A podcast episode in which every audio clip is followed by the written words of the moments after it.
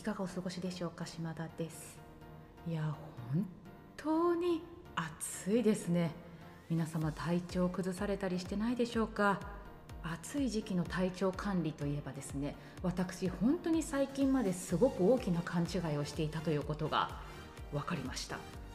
それは何かと言いますと汗をかくことの是非です。私は肌が結構弱くて汗をかくことによってその何でしょう汗の塩味っていうのかななんかこうちょっと塩っぽいのかな なんかわかんないんだけど汗をかいた後例えば髪の生え際のところずーっとこう汗が伝うとそこの部分が赤く腫れてきちゃったりとか頭皮も結構荒れて脂漏性湿疹っていうんですかね。ちょっとニキビに似たような出来物がこう頭の髪をかき分けた中にできてしまってでそれが潰れると海が出てきてねその周りの髪の毛がちょっとこうペタッとしちゃったりするんですよ。そういう傷みたいになったところにまた汗かくもんだからすごく染みてでなんか痛いし気になるから触っちゃってそうすると触ったことによって今度そのかぶれた範囲が広がっていって首の方まで降りてくんですよね。すると今度首の周りっていうのは服がこう擦れたりしてまあもう首から上がだいぶしんどいっていうのが夏の私の悩みだったんです。そんなことがあってできるだけ涼しい部屋の中にいる汗をかかないようにするっていうのが自分のその肌荒れをしないための対策という意味で暑さ対策だと思ってきてしまったんですが最近ナースから聞いた話だと汗をかくこと自体に体温を下げる効果がすごくあるので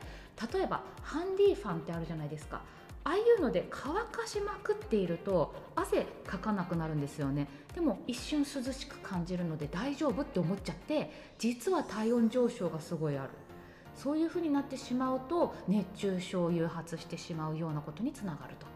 汗をかいておくっていうのはすごく体にとっては暑さを逃がすという行為になっているので大事なことだった。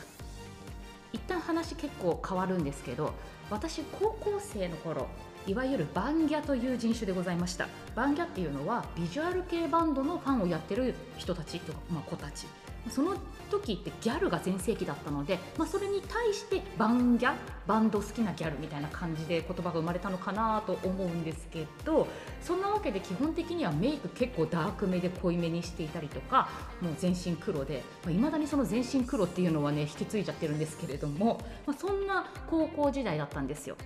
でそのねバンギャの中で当時ちょっと流行っていたキャラクターがチャッキーっていうやつでおそらく私詳しくないんですが映画の「チャイルドプレイかな」に出てくるちょっとこううんまあ結構怖い感じのキャラクターなんですよ。でそれのぬいぐるみっていうかぬいぐるみじゃないなあのフィギュアみたいなののミニチュア版をカバンにぶら下げたりとかするっていうのがなんとなくバンギャの中で流行ってた、まあ、一部のバンギャの中でかもしれないですけど。でそれを見て正直チャイルドプレイ見てないしチャッキーにすごい惹かれたわけでもないんだけどなんとなくバンギャとしてそれ持っといた方がいいのかなと思ってで原宿のお店でそのチャッキーとアクセサリーを購入して帰ったんですよ。そしたらその翌日からチャッキーを身につけ始めた日から私の汗が青くなったんです。青い汗をかいていてシャツの襟とかが青くなるんですよ。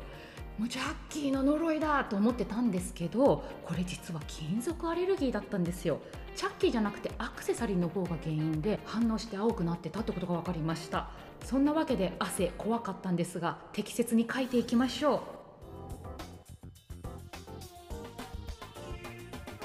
Thank you so much for listening.